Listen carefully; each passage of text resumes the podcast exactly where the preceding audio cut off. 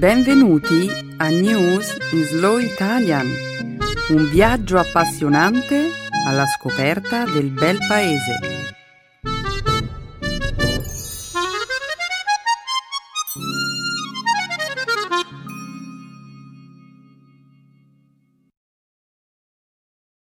Oggi è giovedì 20 agosto 2015. Benvenuti a una nuova puntata di News in Slow Italian. Ciao Chiara, un saluto a tutti i nostri ascoltatori. Nella prima parte del nostro programma oggi parleremo delle due massicce esplosioni che hanno devastato la città portuale cinese di Tianjin lo scorso 12 agosto. Commenteremo poi la notizia della storica riapertura dell'ambasciata statunitense a Cuba, 54 anni dopo la sua chiusura. Parleremo poi della corsa dei tori, un'antica tradizione spagnola che quest'anno, dall'inizio dell'estate, ha provocato la morte di ben sette persone. Concluderemo infine la prima parte del nostro programma gettando uno sguardo ai risultati di uno studio che mette in luce il ruolo svolto da entrambi gli emisferi del cervello nella comprensione del linguaggio. Chiara, c'è una cosa che io proprio non riesco a capire. Il funzionamento del cervello? No, mi riferisco alla tradizione spagnola di lasciare che dei tori selvaggi corrano liberamente per le strade. Io capisco il significato storico di questa tradizione. Ciò che invece non capisco è il fatto che si continuino a organizzare eventi di questo tipo. Ma continuiamo a presentare la puntata di oggi. La seconda parte del nostro programma, come sempre, sarà dedicata alla cultura e alla lingua italiana. Nello spazio grammaticale di questa settimana impareremo a conoscere le congiunzioni subordinative finali, mentre nel segmento conclusivo del programma esploreremo una nuova espressione idiomatica italiana avere il braccino corto. Un ottimo programma, Chiara. Grazie, Emanuele. Se sei pronto, possiamo dare inizio alla trasmissione. Sono prontissimo. Bene, in alto il sipario allora.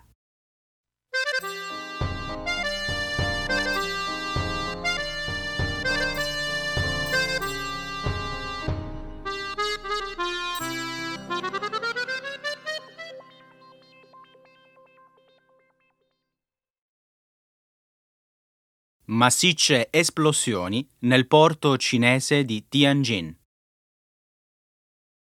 Due massicce esplosioni nella città di Tianjin, un grande porto industriale nei pressi di Pechino, hanno provocato la morte di oltre 100 persone e il ferimento di altre centinaia, distruggendo ampie zone urbane. A più di una settimana dal tragico evento, i funzionari governativi cinesi sono ancora impegnati nelle indagini e insistono nel dire che la causa scatenante delle esplosioni è ancora ignota. L'esplosione ha avuto origine il 12 agosto scorso, presso un deposito nel quale erano contenute sostanze chimiche pericolose altamente infiammabili. Nel corso dell'esplosione è andata distrutta una notevole quantità di merci stoccate nel porto, nel distretto di Binhai. Un parco logistico contenente diverse migliaia di automobili è stato distrutto dalle fiamme numerose imprese e fabbriche della zona hanno deciso di interrompere le proprie attività. L'impatto delle esplosioni è stato così potente che ha fatto tremare diversi edifici e ha mandato in frantumi numerose finestre in alcune aree residenziali situate a diversi chilometri dal porto. Migliaia di persone hanno dovuto abbandonare le loro case dopo il rilevamento nell'aria di diverse sostanze chimiche tossiche. In questi giorni i residenti di Tianjin hanno organizzato numerose manifestazioni di protesta, chiedendo a gran voce risposte e misure di risarcimento. Secondo l'Istituto cinese di sismologia, la prima esplosione ha avuto una forza equivalente a 3 tonnellate di tritolo, mentre la seconda è stata pari a 21 tonnellate di tritolo.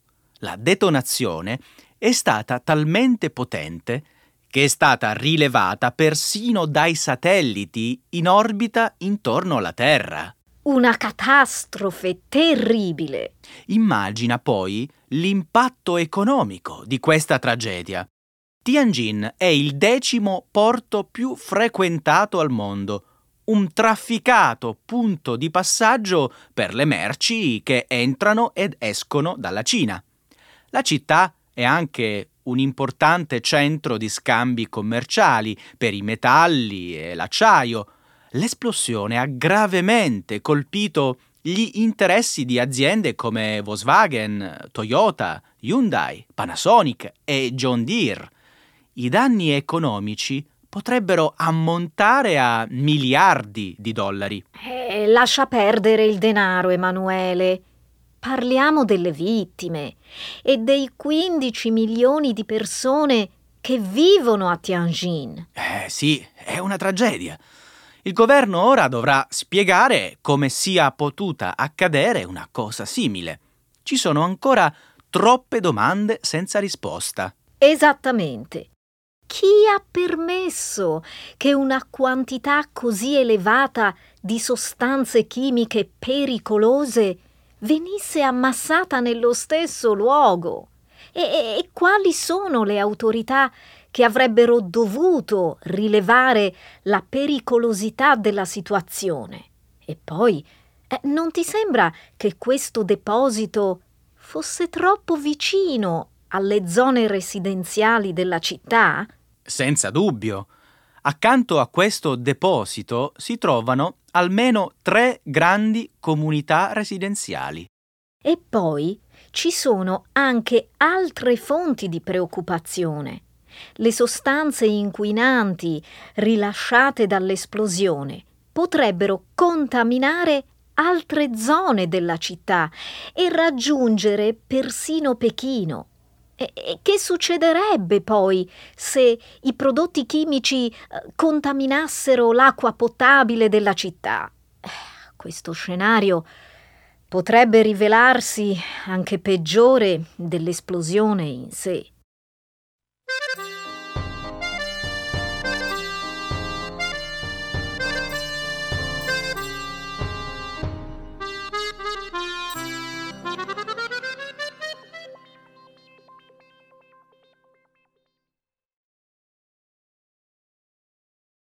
Gli Stati Uniti riaprono la loro ambasciata a Havana. Dopo oltre 54 anni, gli Stati Uniti hanno riaperto la loro ambasciata a Cuba. Questo simbolico passo segue l'accordo raggiunto nel dicembre dello scorso anno dal leader cubano Raúl Castro e dal presidente degli Stati Uniti Barack Obama per il ripristino di relazioni diplomatiche tra i due paesi. La cerimonia è stata presieduta da John Kerry, il primo segretario di Stato americano a recarsi in visita a Cuba negli ultimi 70 anni. Kerry ha tenuto un discorso durante la cerimonia di alza bandiera venerdì scorso e ha descritto l'evento come un momento storico. Il futuro di Cuba è in mano al popolo cubano, ha detto Kerry, parlando davanti a centinaia di persone riunite nei pressi della nuova ambasciata statunitense a L'Avana. Prima di venire issata nuovamente, la bandiera degli Stati Uniti è stata presentata ufficialmente dagli stessi tre Marines che l'ammainarono nel 1961. 1961. Kerry e il suo omologo cubano, Bruno Rodriguez, hanno poi annunciato la costituzione di una commissione mista che avrà il compito di monitorare il riallacciamento dei rapporti diplomatici. Cuba ha riaperto la propria ambasciata a Washington il mese scorso. In ogni caso, sebbene le restrizioni sugli scambi commerciali e sui viaggi siano state attenuate sin dallo scorso dicembre, il Congresso statunitense non ha ancora revocato l'embargo commerciale che gli Stati Uniti imposero all'isola nel 1960.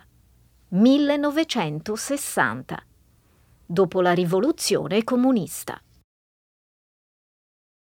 Certo, molti hanno accolto con favore questa decisione simbolica, ma altri, come il candidato presidenziale Jeb Bush, l'hanno definita un regalo di compleanno per Fidel Castro. Tu che cosa ne pensi, Chiara? Ti sembra che l'amministrazione Obama sia troppo conciliante? Questo non è il modo giusto di guardare le cose.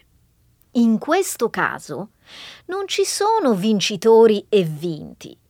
In realtà entrambe le parti hanno vinto, perché le relazioni tra gli Stati Uniti e Cuba sono entrate in una nuova fase. Ma come ci può essere una nuova fase se le sanzioni economiche non vengono revocate? Eh, non sarà possibile parlare di un completo ripristino delle relazioni diplomatiche fino a quando ciò non accada. E perché pensi che ciò non possa accadere? Eh, perché soltanto il Congresso, attualmente a maggioranza repubblicana, può revocare le sanzioni. Beh, questo non significa che la revoca delle sanzioni sia impossibile come ogni cosa, dovrà essere negoziata. Negoziata? E da un lato gli Stati Uniti hanno annunciato che continueranno a sostenere la necessità di un cambiamento politico a Cuba. Dall'altro, Fidel Castro ha detto che gli Stati Uniti dovrebbero rimborsare milioni di dollari all'isola per rimediare ai danni provocati da 53 anni di embargo. Eh, come si fa a mettere le due parti d'accordo? Negoziando. Nessuno avrebbe mai immaginato di poter vedere un giorno la bandiera americana sventolare a Cuba. Eppure è successo, giusto? Per il momento sono stati riallacciati i rapporti diplomatici. Non dimenticare che la diplomazia, anche se a volte sembra lenta, rappresenta il metodo più razionale per lo sviluppo dell'interesse delle nazioni.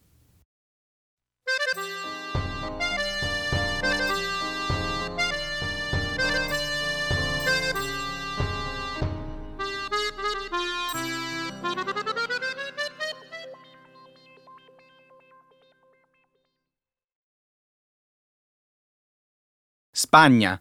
Sette morti durante le corse taurine. Quattro persone sono morte lo scorso fine settimana in Spagna nell'ambito di una serie di festival estivi. Le vittime sono state tutte trafitte a morte da un toro. Complessivamente, dall'inizio del mese di luglio, sette persone hanno perso la vita nel corso delle feste taurine. Un numero insolitamente elevato di vittime per un periodo di tempo così breve. Tra le vittime ci sono un uomo di 36 anni, trafitto a morte a Peñafiel, una cittadina nei pressi di Valladolid e un ragazzo di 18 anni deceduto a Lerin, in Navarra. Una settimana fa nel corso di una corrida nella città settentrionale di Huesca, un toro ha ferito gravemente un matador conosciuto con il nome di Pachirri. La tradizionale corsa dei tori è una corsa che si svolge davanti a un piccolo gruppo di tori lasciati liberi di correre in un percorso recintato all'interno di un'area urbana. Sebbene numerosi eventi simili abbiano luogo in diverse città e paesi in tutta la Spagna, la più famosa corsa dei tori coincide con i San Fermines, un festival di otto giorni che si celebra ogni anno a Pamplona. Ogni anno Soltanto nella città di Pamplona viene ferito un numero di persone compreso tra 50 e 100 e ogni anno si registra almeno un incidente mortale. Quando si deciderà di porre fine a questa pratica barbara? Sarà pure una pratica discutibile, Emanuele, ma la corsa dei tori è una tradizione spagnola radicata nei secoli. L'origine di questo evento risale alla pratica di trasportare i tori dai campi adiacenti alla città, dove venivano allevati, all'arena, dove in serata sarebbero stati uccisi. Dunque, le origini di questa festa sono legate ad un'altra pratica barbara, la corrida. Io pensavo che alcune regioni della Spagna avessero dichiarato illegale questa tradizione. Solo la Catalogna e le isole Canarie. Di fatto, la tauromachia conta ancora molti appassionati in Spagna, compreso il primo ministro Mariano Rajoy.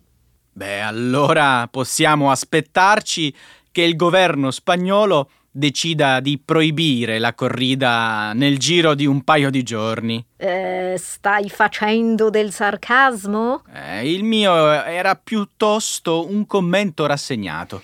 Il governo spagnolo, a dire il vero, si è occupato di questo tema, ma eh, non sembra appoggiare la tua causa una legge approvata nel 2013 difende la tauromachia come parte del patrimonio culturale della nazione e afferma che è dovere dello Stato tutelarla e promuoverne l'immagine pubblica. Capisco. La corrida, inoltre, è un'attività molto redditizia. Ogni anno genera migliaia di milioni di euro.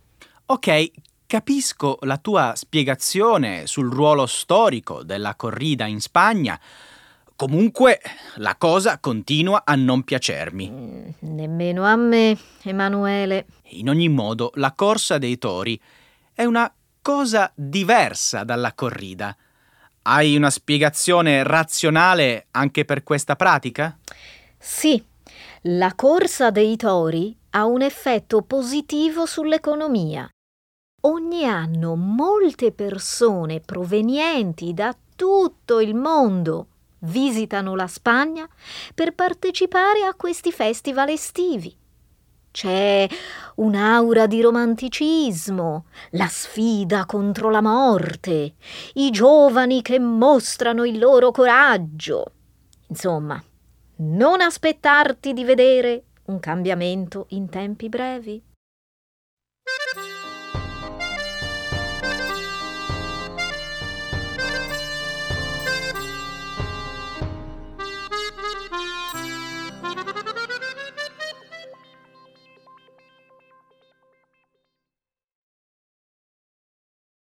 Un gruppo di scienziati studia le dinamiche cerebrali attivate dai linguaggi fischiati. Un gruppo di ricercatori dell'Università della Ruhr a Bochum, in Germania, ha analizzato un linguaggio fischiato allo scopo di sfidare la diffusa convinzione secondo la quale la comprensione del linguaggio sarebbe il compito esclusivo dell'emisfero cerebrale sinistro. I risultati dello studio sono stati pubblicati il 17 agosto scorso sulla rivista scientifica Current Biology.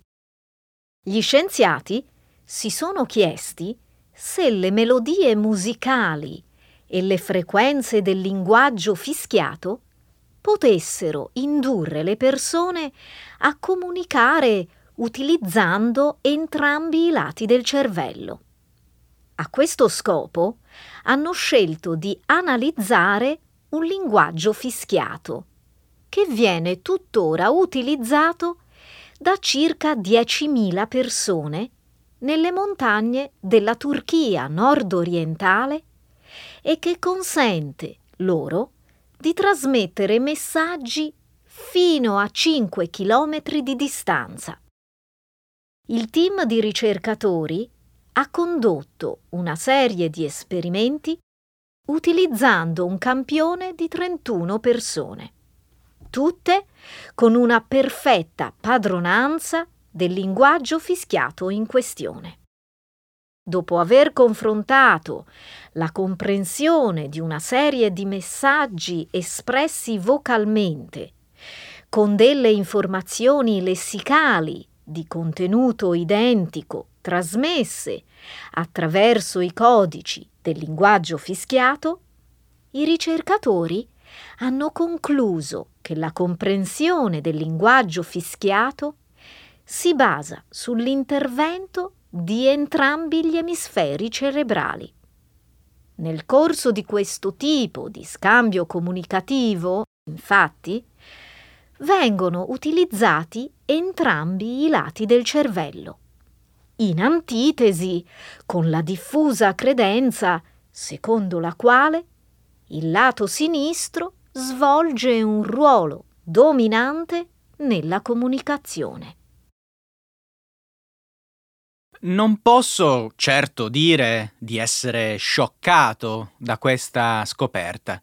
Sapevamo già, ad esempio, che l'emisfero destro del cervello svolge un ruolo importante nella comprensione della musica e, in fin dei conti, questo linguaggio fischiato assomiglia al canto degli uccelli. Sì, l'emisfero destro è specializzato nella codificazione di proprietà acustiche come il tono e le linee melodiche. Ma in questo caso stiamo parlando di comunicazione, una cosa che finora pensavamo riguardasse esclusivamente l'emisfero cerebrale sinistro. Eh, non più. Decisamente. Il ruolo dell'emisfero sinistro nella comprensione del linguaggio non è così indipendente dal resto del cervello, come si pensava un tempo. O, o meglio, dipende dal tipo di linguaggio.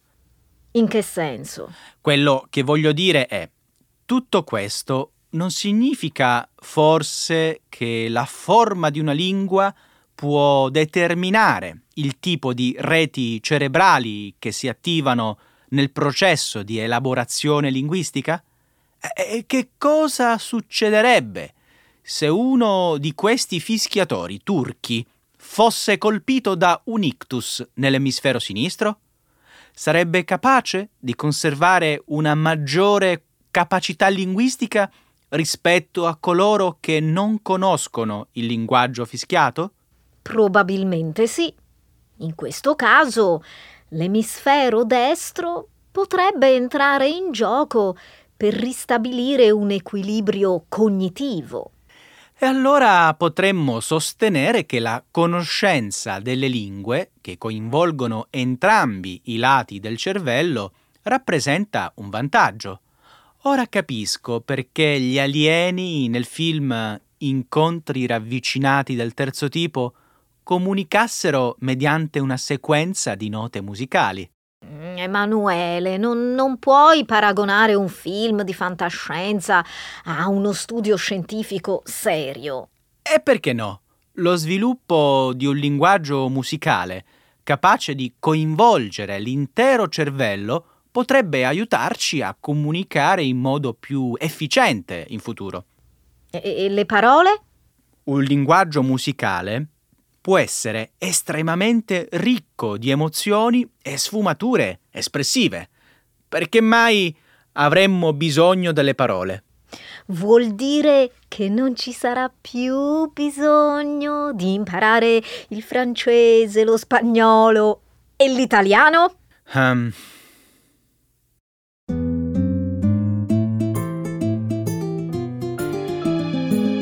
Adesso la grammatica per capire le regole di una lingua poetica.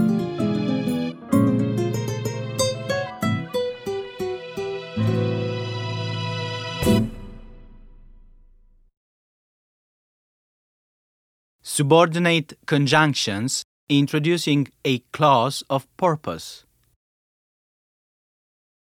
Da qualche tempo a questa parte sto avvertendo il desiderio di rivedere tutti quei film d'avventura che da ragazzino mi facevano sognare. Me lo dici affinché ti chieda qual era il tuo preferito. Eh, il mio idolo era Indiana Jones. Tu hai un nipotino, vero? Dimmi se vuole vedere qualcuno dei suoi film a casa possiedo la collezione completa. Eh, in effetti a lui piace questo genere e io faccio di tutto perché lui possa essere contento. Accetto volentieri la tua offerta, ma a una condizione. Mi sdebito prestandoti un libro. Non sentirti in obbligo di contraccambiare, non è necessario ti ho fatto questa proposta affinché tu conosca le appassionanti avventure di un viaggiatore padovano che visse a cavallo tra il Settecento e l'Ottocento. Temo che dovrò essere più esplicito. Sono molto occupato e non ho certo il tempo di leggere libri. Hai mai sentito parlare di Giovanni Battista Belzoni? Il suo nome è stato a lungo dimenticato e soltanto di recente è tornato alla ribalta. Insisti, sei davvero cocciuta. Non sopporto quando continui a parlare al fine di convincermi. Zitto e ascolta. Hmm. Belzoni fu un grande esploratore appassionato di antichità egizie. Le sue scoperte archeologiche riempirono le collezioni dei musei di mezza Europa. Questo intraprendente padovano dunque fu archeologo come Indiana Jones. In realtà prima fu barbiere, aspirante monaco, venditore ambulante, attrazione da circo e persino ingegnere idraulico. La sua vera passione però erano la storia e i viaggi. E che cosa faceva nel circo? Sfruttava la sua forza fisica e i suoi due metri di statura allo scopo di stupire gli spettatori sostenendo sulle spalle una piramide umana formata da dieci persone. Ma allora era una specie di gigante. Immagino di sì. Inoltre si divertiva a meravigliare il pubblico progettando strabilianti giochi d'acqua. Un giorno un funzionario governativo egiziano lo notò e gli propose un lavoro al Cairo. Adesso ho capito, eh, fu lì che iniziò a interessarsi di storia egizia. Esatto. Tutto ebbe inizio quando un console inglese affidò a Belzoni il progetto di trasportare un pesantissimo busto di pietra raffigurante il faraone Ramesse II. Lui ci riuscì e non si fermò più. In che senso non si fermò più? Te lo chiedo perché tu possa essere più precisa. Intendevo dire che oltre a scoprire alcune delle tombe più belle della Valle dei Re, Belzoni riuscì a penetrare nel tempio di Abu Simbel e nella piramide di Kefren. Affascinante! Immagina quanto deve essere stato emozionante entrare in quei luoghi dimenticati. È vero, Belzoni superò tantissime avversità in modo che noi tutti un giorno potessimo ammirare i tesori archeologici dell'antico Egitto. Era un uomo dotato di grande temperamento, immagino. Si dice che fosse un vulcano di energia e che avesse una mente brillante e indipendente imparò la lingua e abbracciò gli usi e costumi del luogo, allo scopo di guadagnarsi il rispetto della gente locale. Un tipo furbo. Va bene, mi hai convinto. Credo che non sia necessario aggiungere più nulla. Allora, eh, quando hai detto che mi porti il tuo libro? Ecco le espressioni un saggio di una cultura che ride e sa far vivere forti emozioni.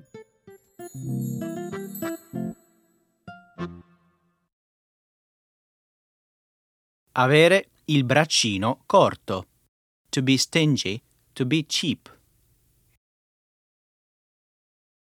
Più tardi incontrerò un paio di amiche per discutere di cosa fare nel weekend. Mm, probabilmente faremo un piccolo viaggio. Fate bene. Pensate di restare nei paraggi? Sì, Erika ed io vorremmo rilassarci ah, in un centro benessere. Simona invece si oppone e sostiene che questo sia un programma troppo costoso. Eh, noi la conosciamo bene. Ha il braccino corto. Probabilmente non può permetterselo. Niente affatto. Lei ha davvero il braccino corto.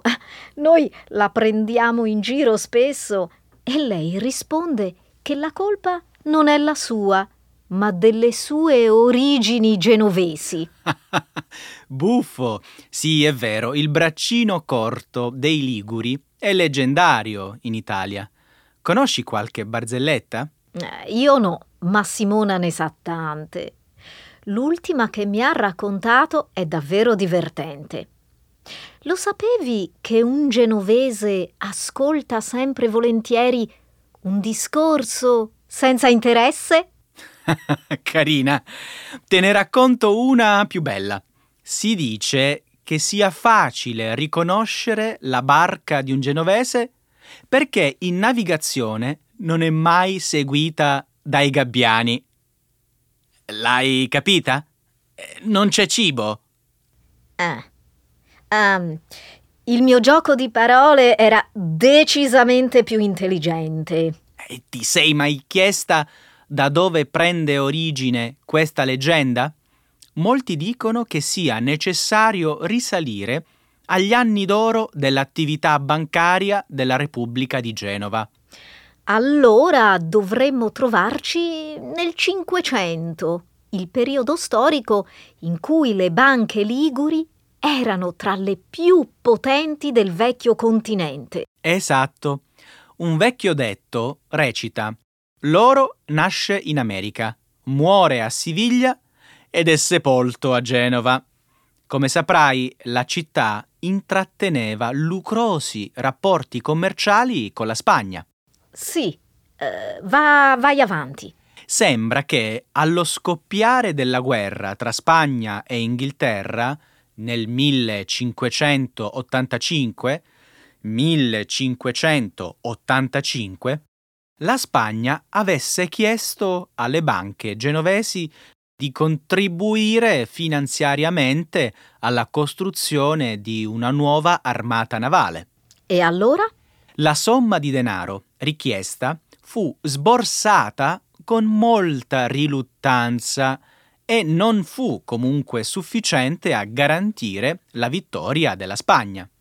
Mi stai dicendo che se le banche genovesi non avessero avuto il braccino corto, la Spagna avrebbe vinto la guerra? Eh, sì, gli spagnoli forse avrebbero dovuto investire nella flotta con maggior determinazione.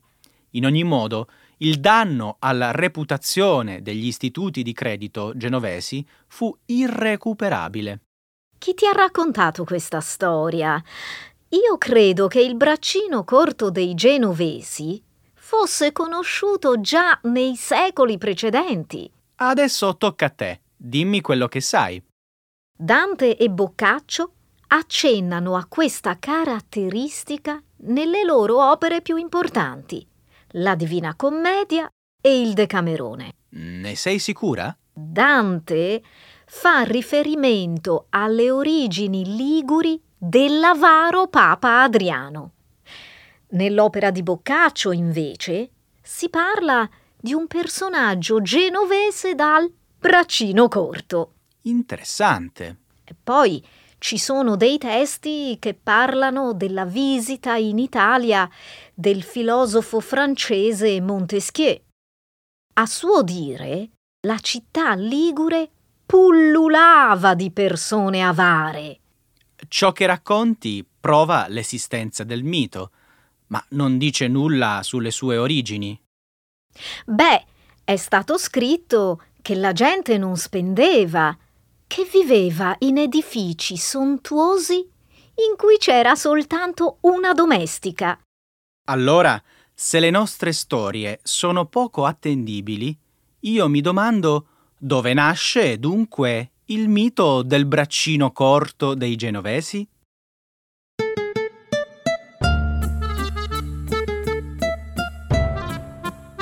Bene, è finita un'altra puntata di News in Slow Italian, ma ho fame. Ah, non ho soldi. Ah. Mi inviti a pranzo? Ah, ah, no, perché, perché ho solo 5 dollari. Sì, vabbè, sei di braccino corto. Senti chi parla. Ci sentiamo la prossima settimana? Arrivederci ai nostri amici ascoltatori. Ciao! Ciao.